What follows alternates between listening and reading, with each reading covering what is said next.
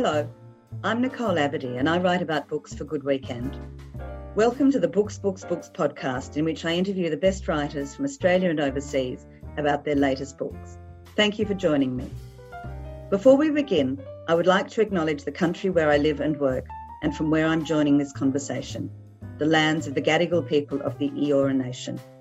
I pay my respects to their elders past and present, to the elders of all communities and cultures across Australia, and to leaders of the future. You can listen to this podcast, all of the episodes, at nicoleabadee.com.au or subscribe wherever you get your podcasts.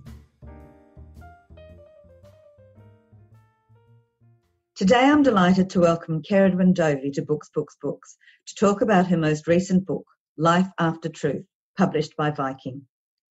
Ceridwen is a Sydney based writer of fiction, creative non-fiction, and in depth essays and profiles. In 1999, she went to Harvard University as an undergraduate to study anthropology and environmental studies. She's won numerous awards for her fiction, which includes her short story collection Only the Animals and her highly acclaimed novel In the Garden of the Fugitives. Her non-fiction includes a memoir on J.M. Coetzee, Writers on Writers, and she also writes regularly for a number of publications, including The New Yorker, The Monthly, and Good Weekend. She has very recently won the 2020 University of New South Wales Press Bragg Prize for Science Writing. Ceridwen, congratulations and welcome to Books, Books, Books. Oh, thanks, Nicole. Thanks for that lovely introduction. Now, Life After Truth is about the 15 year reunion in 2018 of five Harvard graduates who lived together and were very close friends when they were there as undergraduates. Now they're all in their late 30s. Some of them are married, some have kids who they bring to the reunion, and they all have careers of one sort or another. You were inspired to write this book, I gather, following your own 15 year reunion at Harvard, where you had won a scholarship to study anthropology as an undergraduate. That's just a little bit of background. Could you uh, now read a short extract from the book for us, please? Um, I'm just going to read a section that's um, in the uh, voice of the character Rowan, who's um, a happily married but rather harassed uh, dad to young kids. Um, and this takes place on the Friday evening of the reunion long weekend. The private dining room of the restaurant within the Charles Hotel, one level beneath the hotel lobby, was even more lavish than Rowan had imagined. The decor made him feel as if he were in the lost underwater city of Atlantis, Instead of windows, there were tanks built into the walls, filled with psychedelically coloured fish. The backlighting sent ripples of bluish light across the room. Before the endless platters of food had started arriving, there'd been an arrangement of marine coral on their table, which the server had spirited away like a merman. It was the first official night of reunion weekend, when friends from all classes, though tilting toward an older, wealthier crowd, met here for an early dinner before going to their respective cocktail parties, each held at a different venue around the university. The 15 year cocktail party later that night would be held in the Barker Centre, which reflected how low they still were in the hierarchy of reunions. The building had an attractive outlook, but it was a far cry from, say, the main reading room within Widener Library, which some historian or other had described as the most ostentatious interior space at Harvard. Mint green inlaid panels on the high curved ceiling and gold lampshades. For that privilege, they'd have to wait a couple more decades.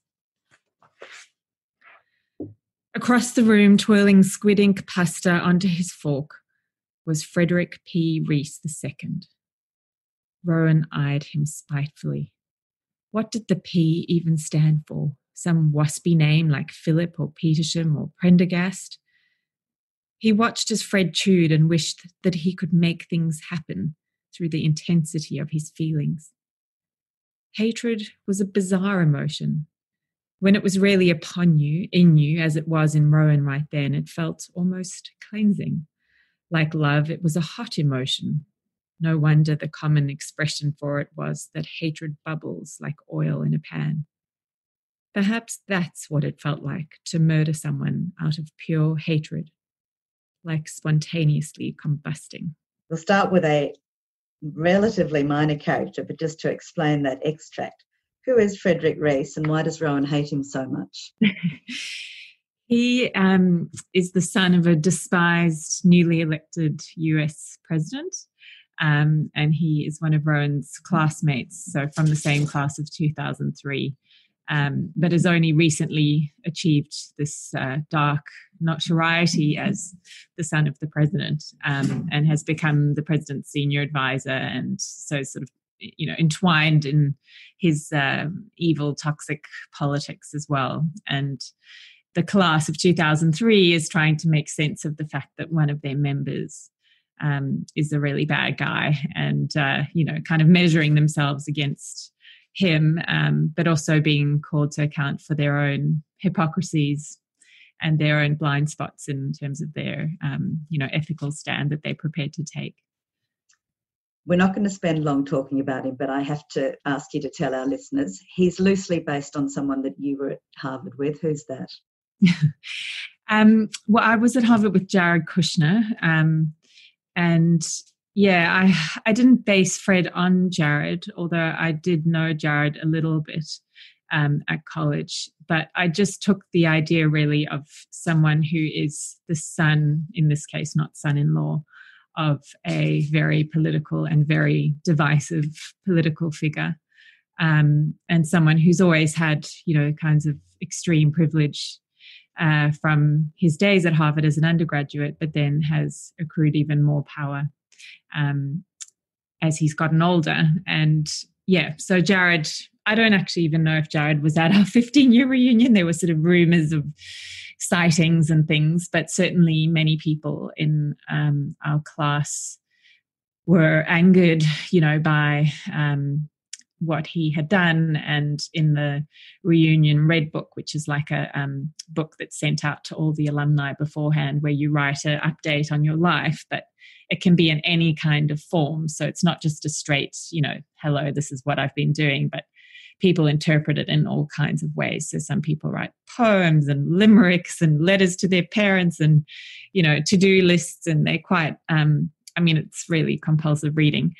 Uh, and a, a, few very brave uh, souls in our class, I think about 10, wrote at the end of their entries, Shame on You, Jared Kushner. And so I do use that as well in the novel, this idea of sort of trying to shame a person who's been a part of your class. And it's a fairly small class, like 1600 um, in each of the undergraduate classes. So it's small enough that it's intimate, that people, you know, it's not like a vast um, cohort that you spend that time with. And so there's a close identity that you sort of carry forwards. But then when there's a bad seed among you, it's, uh, it's a, it just throws people a bit into disarray.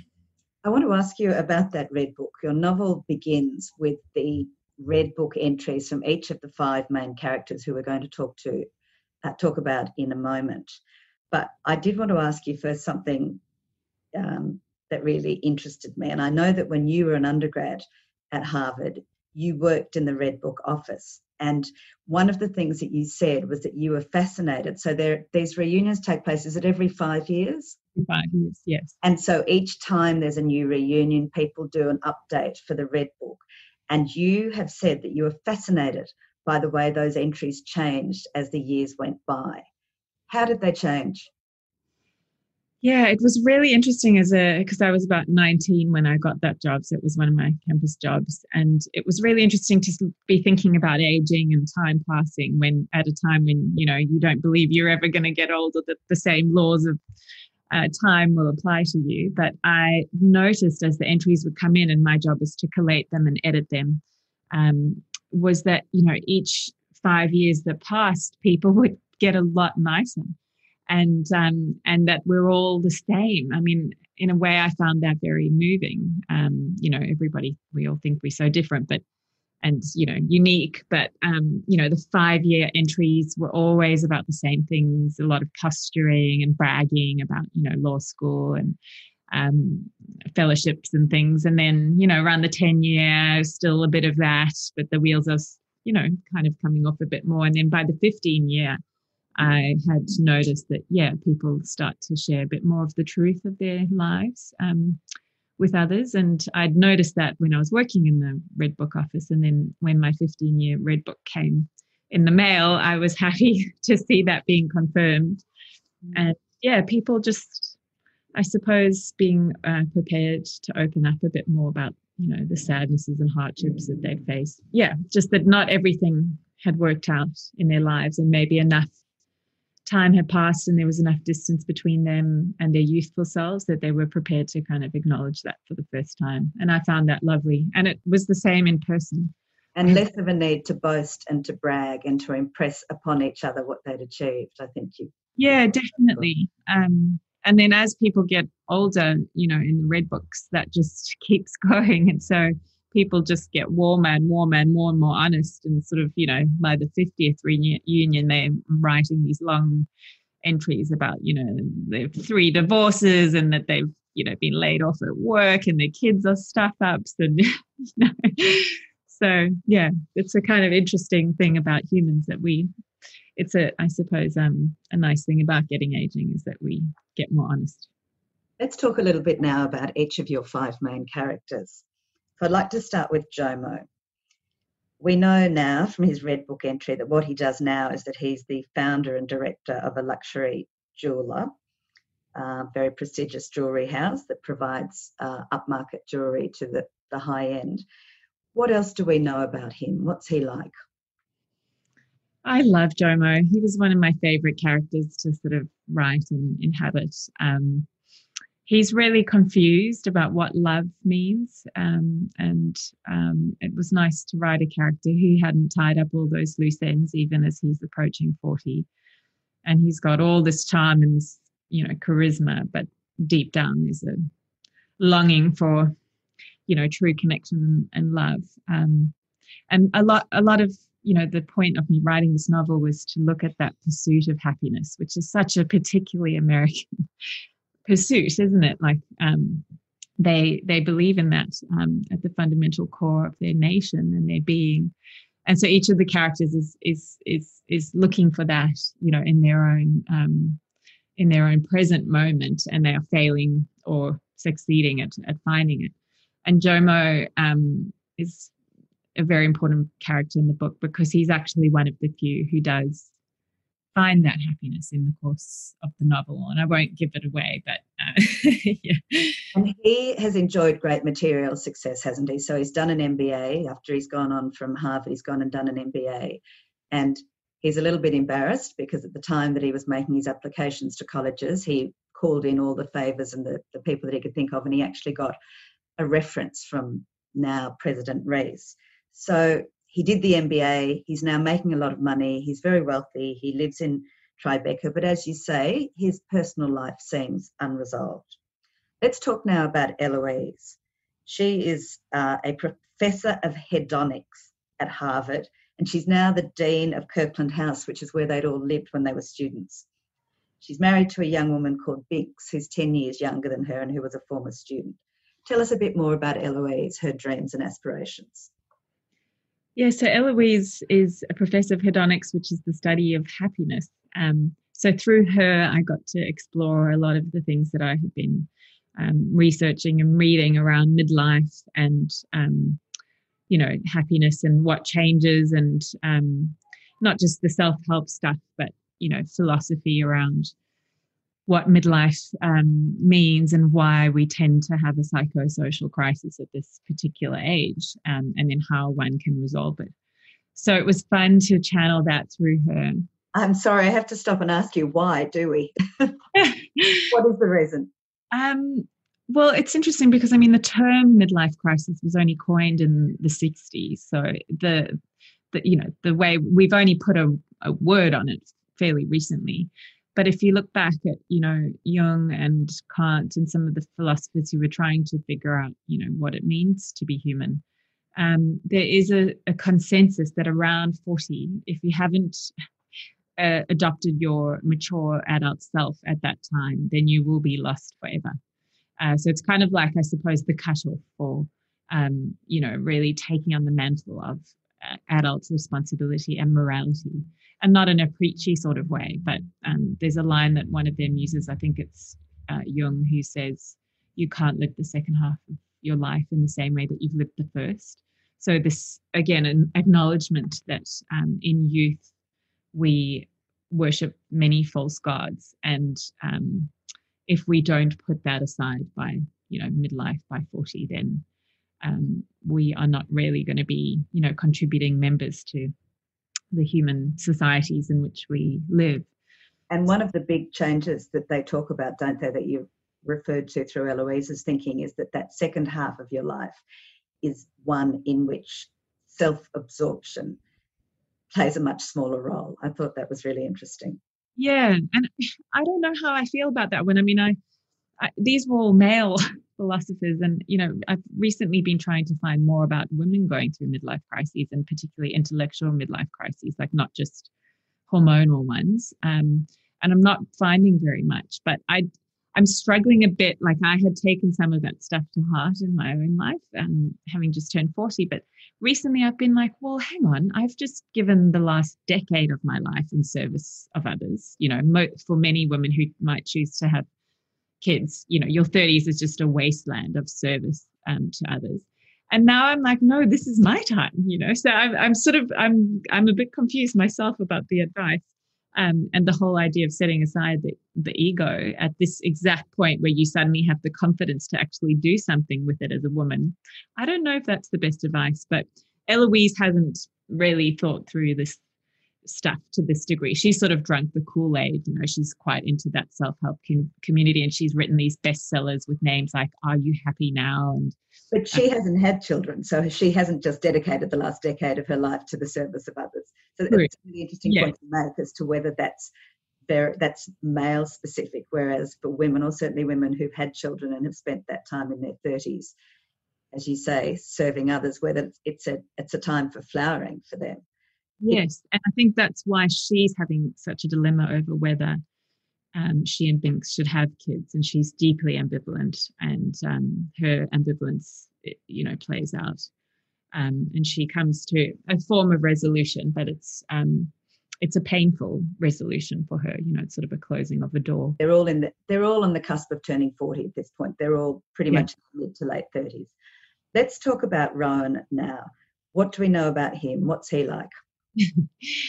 Rowan's a bit of a like dad bud, you know, like kind of guy, um, but a really great dad, hands-on dad. Um, you know, a, a, feminist really. He's been um, by his partner Mariam's side from the beginning. They were the first couple to get married from their year, and they were very, you know, and proud of that and built a whole identity around it. He's just devoted to her and he's tried to always do the right thing in life and become a principal of a public school in a very you know underserved part of brooklyn and um, has always done the right thing. But what was interesting with him is putting him back on that campus and having him question whether you know searching for meaning over money was actually the right call. And usually that's flipped on its head right with this sort of midlife narrative. It's again it's that you know you'd have a very wealthy character start to wonder where's the meaning in their life. And so i wanted to just flip that around and have rowan have his you know midlife crisis around basically did he not get the same memo as everybody else who went to harvard that you know with with wealth comes can come you know certain forms of happiness? Talk a little bit later about each of the each of those main characters and where they're at and what their thinking is but certainly as you say with Rowan, it's as if being back in this environment, he suddenly can't help but compare himself to the others who um, certainly Eloise and Jomo and Jules are all enjoying quite considerable material success. And he he and Mariam are doing it pretty tough because he's at, a, as you say, he's the principal of a public school. He's on a pretty low salary. Yes, and they, I mean, they go to the extremes of, you know, they bring Tupperwares along. and they budget for, for every dinner and how much it's going to cost them. Yeah. And I think the money thing is interesting because I, I made sure when I was, you know, creating the characters that I really wanted to represent the class diversity of the students at Harvard. And that was certainly my experience. It's not like a pocket of total privilege in the way that people often think of it. It's not like a Princeton um, you know, which is an incredibly um, privileged school that, um, yeah, is filled with the sort of stereotypes of privilege that we imagine for an Ivy League. But um, Harvard has all this, you know, financial aid that it gives away. And so even the American students who come there are often from lower and middle class families. And so all of the characters have come to Harvard as undergraduates through um, some sort of fellowship program or their parents have wiped out their savings in you know saved their whole lives in order to send their kids to college which is another american reality. Mm. yeah so it was um it, yeah i just really wanted to make sure that the characters um were not you know stereotypes of of of american life. Yeah Let's talk about Mariam, who Rowan is married to. You mentioned that they married at graduation. They actually met and fell in love on their very first day at university, right? When they were 18. And they, they were together. They were like the stable couple who were together all the way through university. And now, 15 years down the track, they've been married for 15 years. They've got two little daughters, one's five and one is one. And Mariam has made the decision to basically be at home and not to work outside the home while they're young. Though she does work one day a week. What does she do on that one day? Well, she had trained as a as a chef, and um, there are hints that she'd had a much more glamorous sort of you know working life before she had kids, working for a kind of domestic goddess type in Manhattan, and um, yeah, so she has eh, with this one day um, is basically volunteering at a at a local um, bakery that's designed to teach at-risk teens how to bake, you know, bread and pastries, and um, she's aware of you know the irony of that that these bakeries then go on to serve all of the gentrified parts of Brooklyn that um, have pushed other people out. But um, yeah, it's her only you know bit of um, it's her only attachment to her previous identity and um, the outside world. And i think you know for her she she's just she's tired um, and she's desperate for some other kind of you know meaning. And she's done all of the mothering work with with a lot of joy but also you know and dedication but is also starting to feel a little bit bitter about it because you know realizing how all of her peers have chosen to do it in such radically different ways and again questioning her her own choices so she's um yeah she's having a bit of a hard time too and she's also going through a religious conversion mm. um, and starting to wonder if she believes in a god of some kind although she refuses to you know put a definition on that. But then this is complicated because she once persuaded Rowan when they were younger to give up God for her. And so she can't share this with him, even though he's her soulmate. Um, so she's she's a mess as well. what we see with Mariam and Rowan's relationship too is something that I sense is a subject very close to your heart, which is the joys of parenthood, but also the challenges. We see the ups and the downs that, that both of them talk about this sublime love and sublime joy that they feel for their children, the two little girls, and that they feel about being parents. But at the same time, they both acknowledge that there's a lot of hard work, there's a lot of drudgery, and there's also a lot of worry. And you talk about something, I think it's called joyful apprehension. Would you like hmm. to talk a little bit about that, what that is? Well, this is a concept, um, I renamed it, but it's something that I first read about in one of Brene Brown's books. I think it's The Gifts of Imperfection, um, where she talks about looking at her children sleeping um, at night and this feeling of, you know, complete love that overcomes her that's immediately followed by fear of the worst kind of loss that a parent can imagine. And so she comes up with a slightly different term for it. But I, I, was so struck when I first read that because it was exactly what happens to me when I look at my kids sleeping. And I'm always, you know, wondering why does that love and that joy that immediately shade into terror of, loss? And that is the double bind of, of parenthood. Um, that, you know, the joy is never without this premonition of a, a dark terribly dark side to it that to feel something so much means you are opening yourself up to you know the worst kinds of pain. Um, but yeah i also i i've been parenting for almost nine years um, and i've never written about it in fiction. I think in a way because i'd maybe internalized this horrible you know stereotype of of that you know to write about domestic life is somehow not serious literature and it's something i'm determined to change now in my own writing. I'm actually um, publishing a experimental uh, co-written novel with a friend who's also a mum at the local school called motherhood the musical in a couple of years and we are looking at um, motherhood through the lens of absurd the theatre of the absurd. It's just the perfect sort of framework for the performances of motherhood and the way that we all have to put on this mask and then we choose strategically when we let that mask fall or slip and so i'm really interested in a kind of radical honesty about motherhood because i think so much of the damage that's been done um, in terms of women feeling pressured into being a certain kind of mother is because no one even admits that they're wearing a mask of motherhood or that it is a performance of any kind. And so, not, you know, so eliding all of the labor and the invisible work behind it, which women do as much as men, I have to say, um, is is part of the violence that's done to to women and to mothers. So, yeah, I think Mariam is is grappling with some of that stuff, and um, she's willing to be honest and open about her own experiences of motherhood, but has been burned by sharing that with other women, and so she's learned this strange way of you know having this constant monologue of judgment of other women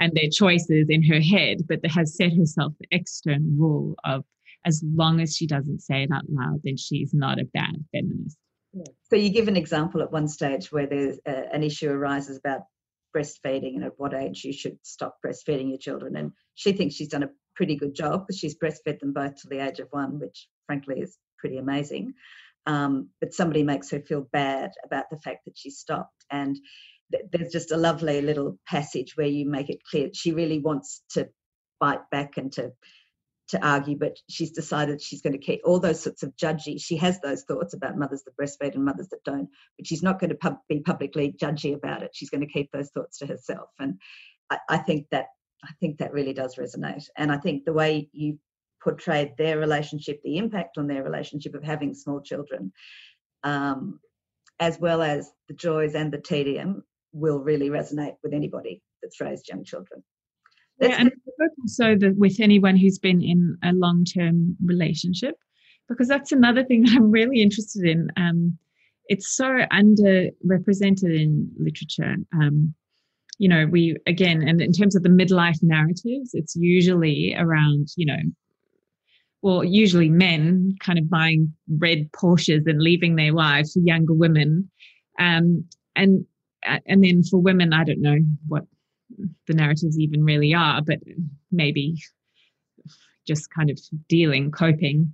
Um, but I, I'm with Rowan and Mariam. I also wanted to explore some of the, um, you know, sense that the intimacy that grows and grows over a, a long-term relationship, like they've been you know married for 15 years and um and just again just question some of those assumptions that we might often bring to what that means that it doesn't even when life is hard and even though they you know struggling under the weight of the um, 24 7 parenting that they're doing their bond as a couple is really solid and um, and enduring and yeah that's I, I, find that very um, interesting to look at in fiction because there's not many examples of it. No. Let's talk about the fifth character, the fifth of the main character, Jules, who we know the least about because we don't hear from her personally. The way we learn about Jules is we see what other characters think about her, and occasionally we hear what she says. Who is she? What do we know about Jules?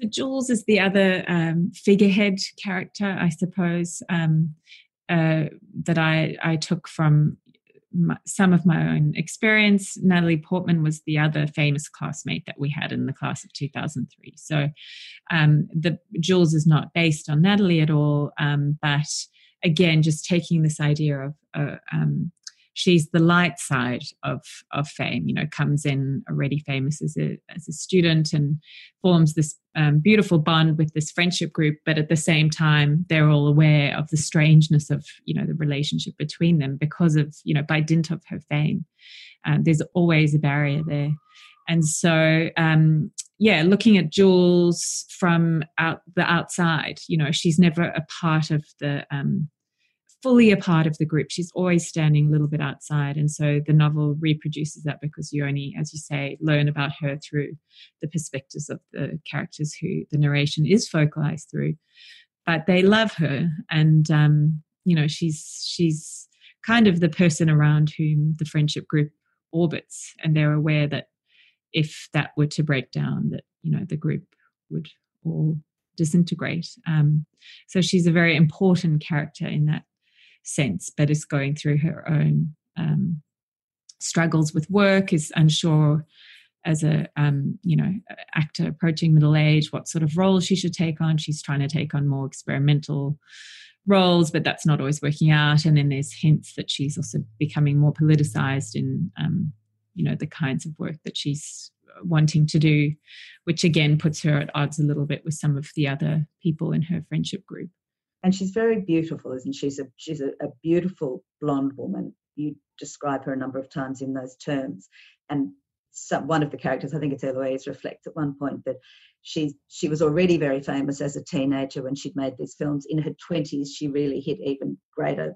realms of stardom. She was starring in very high profile films, but one of the things inevitably she must be starting to think about in her late 30s is the extent to which a career built at least in part on her physical attractiveness must be um, imperiled, I guess, by her aging. So that's that's presumably something else that's going through her head.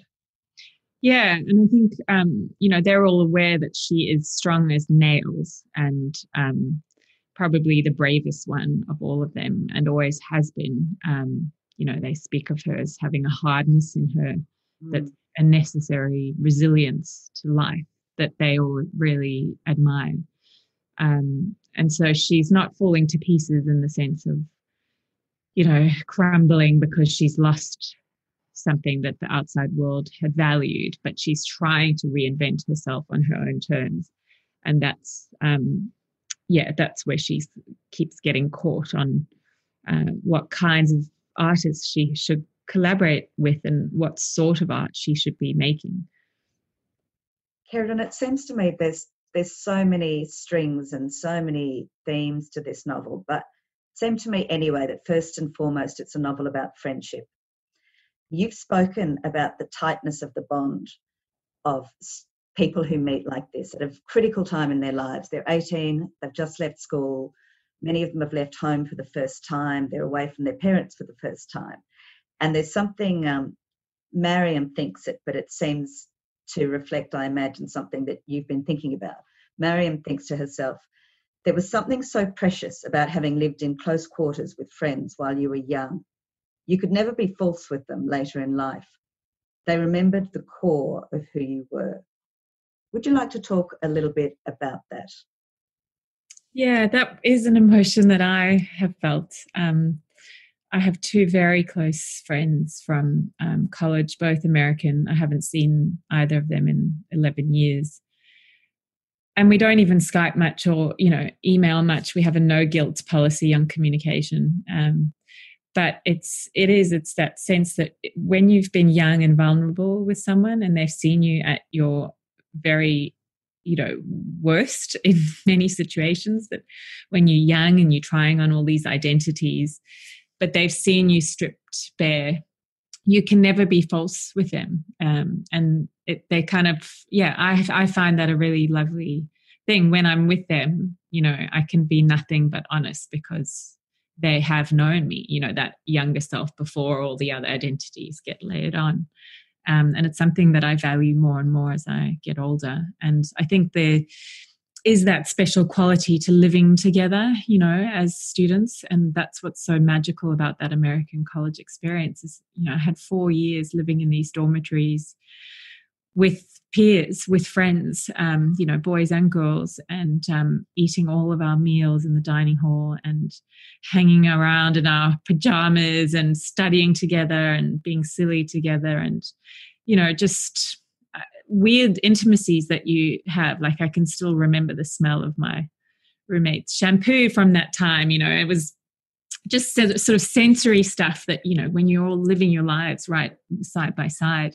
um, you become very bonded and um, yeah it was a really magical experience for me to to have that and um, in a way i feel like i've it's put me in a position where i long for that sort of communal living you know once you've experienced it it's hard to not have it and i often find myself wondering why we don't have like parent communes communes set up so that you could do that you know with when you've got young kids and sort of share the labor and um, my husband often jokes with me that I can't wait until we can put our names down for a retirement village because finally that might be my chance to, you know, experience community. community. Yeah. Most people hate the idea of, you know, losing their independence, but I can't wait. I was wondering, and it's something again that you you consider through your characters. I was wondering about the extent to which friendships like that change over the years at one point you have Eloise thinking to herself. She does a lot of the thinking. Um, I'm, they all do, but she's thinking about old college friendships, and she thinks they're really funny those old college friendships. And one of the things she thinks is, you could love somebody forever, but no longer like them very much. A bit like her and Rowan. Now, of course, with her and Rowan, there's an undercurrent of competition there and of, a, of an academic or an intellectual rivalry, which it seemed to me was always there.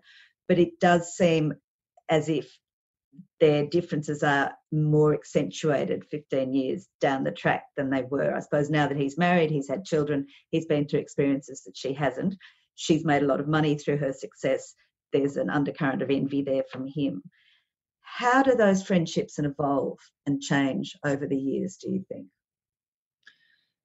Um, it's a good question. I, hmm, well, I suppose the um, reverse of what I just said about you know the the truth of who you are and that you can never be false with you know the truly close friends who knew you then is that you also are sometimes forced into intimacy with people that you're just not compatible with in when you're in those sorts of you know communal living situations and um and that can be a wonderful learning experience but it can also be hard. Um, and so there have been experiences where, again, people that I, you know, slept in the same room with in a bunk bed, literally, um, for a whole, you know, two years of my life. And then, you know, you can end up not speaking for 10 years. Um, and then uh, respecting when you do come back together that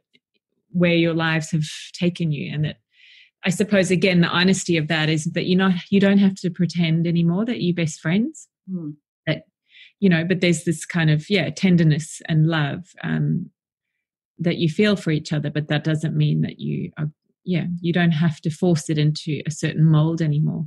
I actually read this really poignant study recently of um, some kind of primate. I can't remember if it was orangutans or apes, I don't know. Um, but it was a study of aging. And when they turn 40, they stop trying to hang out with the other apes who don't want to hang out with them. And so it was a study of friendship choices uh, in 40 year old apes. And it was so interesting because it's exactly, I think, what I'm trying to say there is that I guess at 40, like you know that you have feelings and desires to be friends with people and some of sometimes it's an old glamour that still accrues to someone that you know from high school or university that you just were desperate to be their friend but you get to 40 and you're like actually i'm going to spend my time with the people who want to be spending their time with me as well mm. let's talk then about this whole idea of the reunion as it, you use it as as a catalyst i think as a you, you point out that it's a, really a time for the self-reflection for um, for people to think about where they're at in their lives and how happy they are about that. You said, I think, that the reunion becomes a built-in ritual as time passes to take stock of who we once were and who we are now. That's not always a pleasant experience, of course. I'd like to talk about how some of your characters feel about where they are in their lives now, 15 years on, and that the sort of questions that you're asking are have they fulfilled their potential? Have their lives turned out the way that they thought they would when they were 18?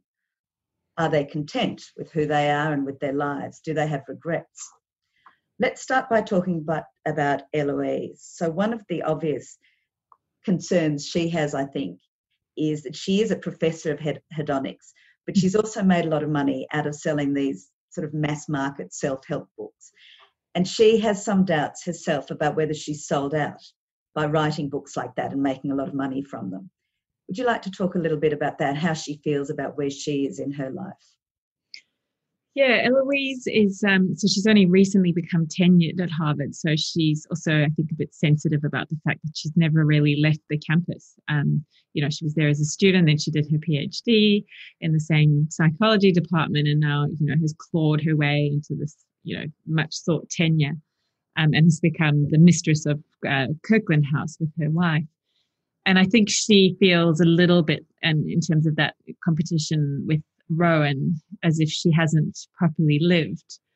And so the tension in her is that, you know, how can she tell other people? Um, how can she help other people to help themselves or find happiness when she's unsure if she's actually um, lived an adult life herself? She's stayed pretty close to that, you know, uh, safe heart of, of the campus.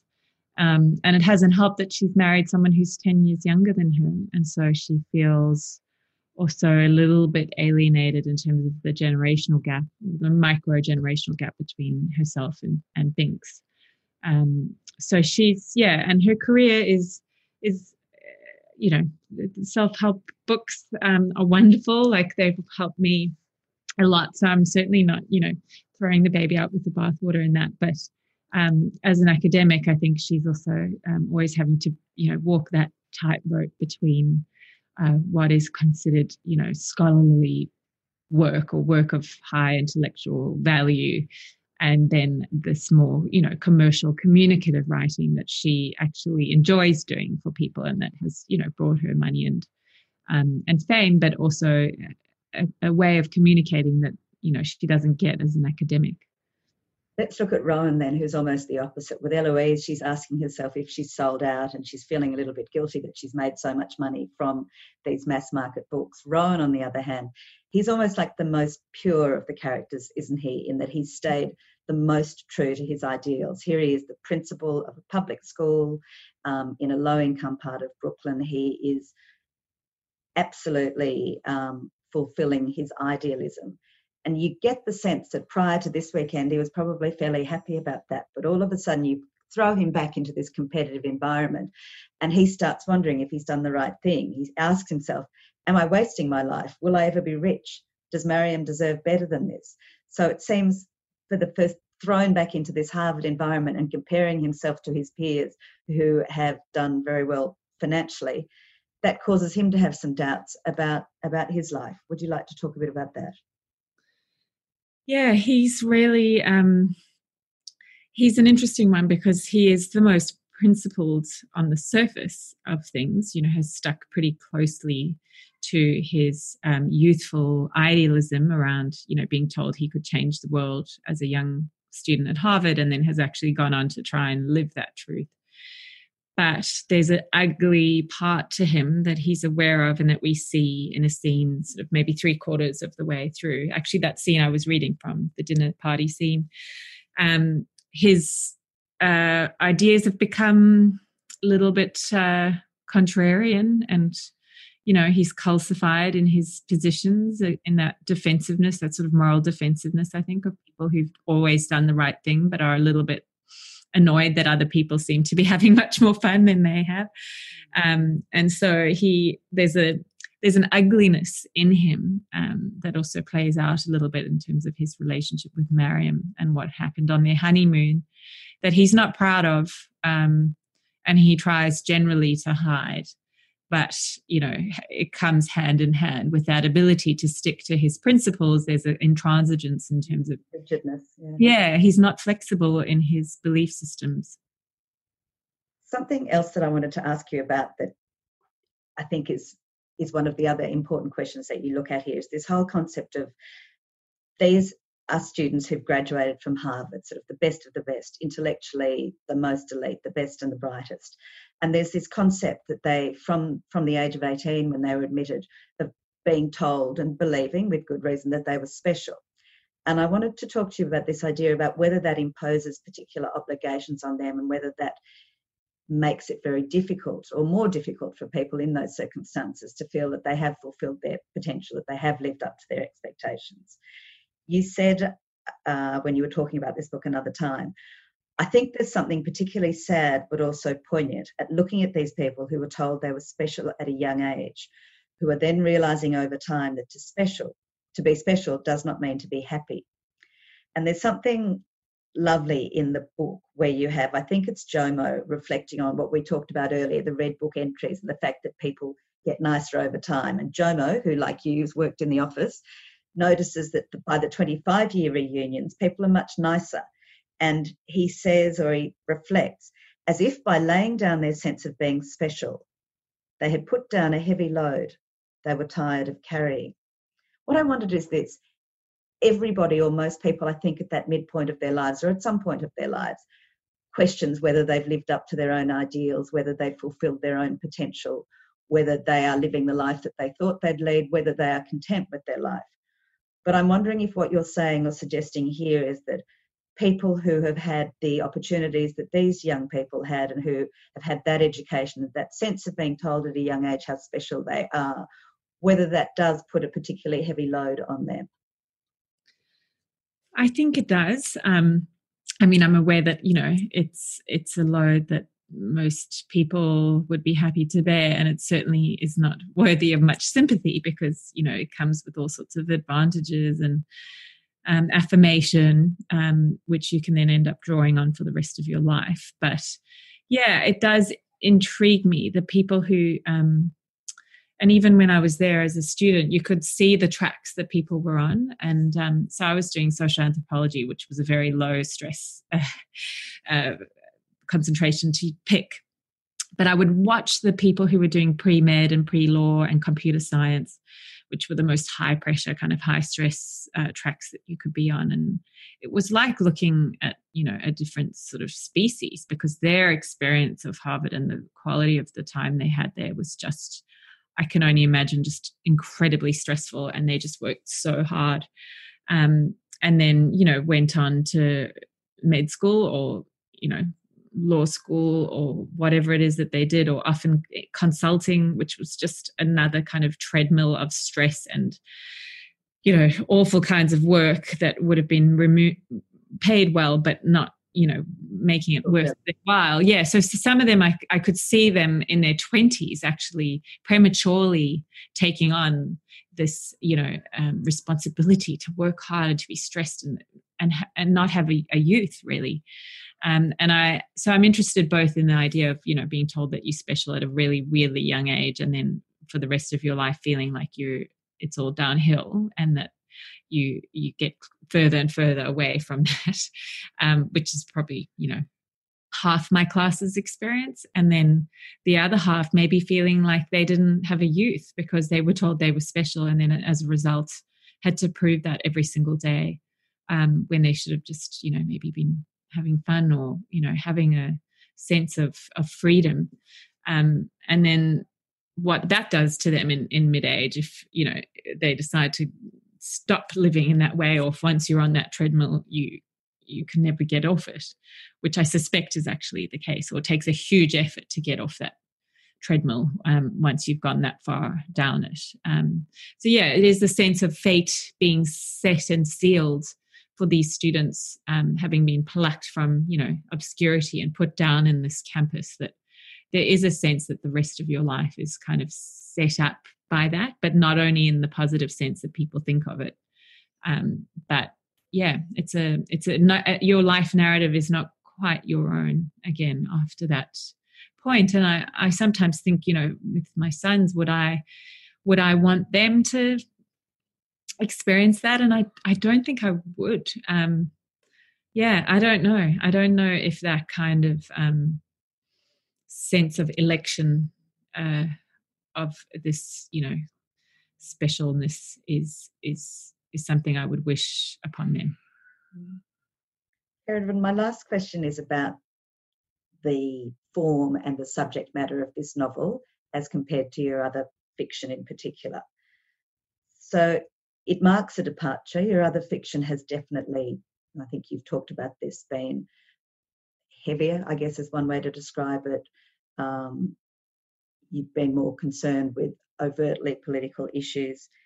And you've said that this novel was a creative experiment for you, a challenge to find a voice that was warmer, more accessible, less anguished about big ideas like power, abuse, and complicity, and prepared to accept that it is okay to write a novel about the minutiae of everyday lives. And that was something you talked about, I think, a little bit earlier today. What prompted you to make that change? What was it that freed you to feel that you could write a novel about the minutiae of everyday lives? I think it's just a factor of um, of getting older. So it's for me a, a, beautiful thing about this, and that's why I keep you know ranting on about the intellectual midlife crisis because for me it feels like this wonderful thing where um, it's it's painful you know to to have to break out of those things and to think about why you did it in a certain way and you know for me um, I think it's been about reinvestigating why I write and why I wrote those earlier books in the way that I did, and who was I really writing them for? Um, who was I trying to impress, you know, by writing them in that style, even if I wasn't aware of it? And it's been um, very freeing to sort of just care a lot less about you know who who who i'm writing for and to accept that um yeah all these different voices are in me and i do want to express them all and it means it is a risk. I i think this is a very literary novel. You explore it's different from your others but i wouldn't say it's any less literary. They're, yeah no it's that's why it's so hard to find a language for it right? It's it's a different voice but i don't know how to really characterize that it's not that this is commercial and not literary which no, is what people yeah. assume when you say i'm writing in a different voice and that that would be yeah. completely incorrect to make that assumption i think it's probably what what your father says that if you've established a particular voice then if you choose for whatever reason to write in a different voice somebody's going to want to make a point about that but there's mm. no way this is not a literary novel um, I think it's wonderful. It had so many themes that resonated with me on so many levels, and I, I really believe that will resonate with many people because of the things we've discussed. This whole issue of looking back on your life and reflecting on whether you've achieved your or fulfilled your potential, whether you're living the life you want to be living. That's an absolutely universal theme, and it's a bit seems to me a little bit like this group of people are in a um, what's the word, a petri dish or something, because they were at Harvard and they had particularly high expectations on them that they put on themselves and that others put on them.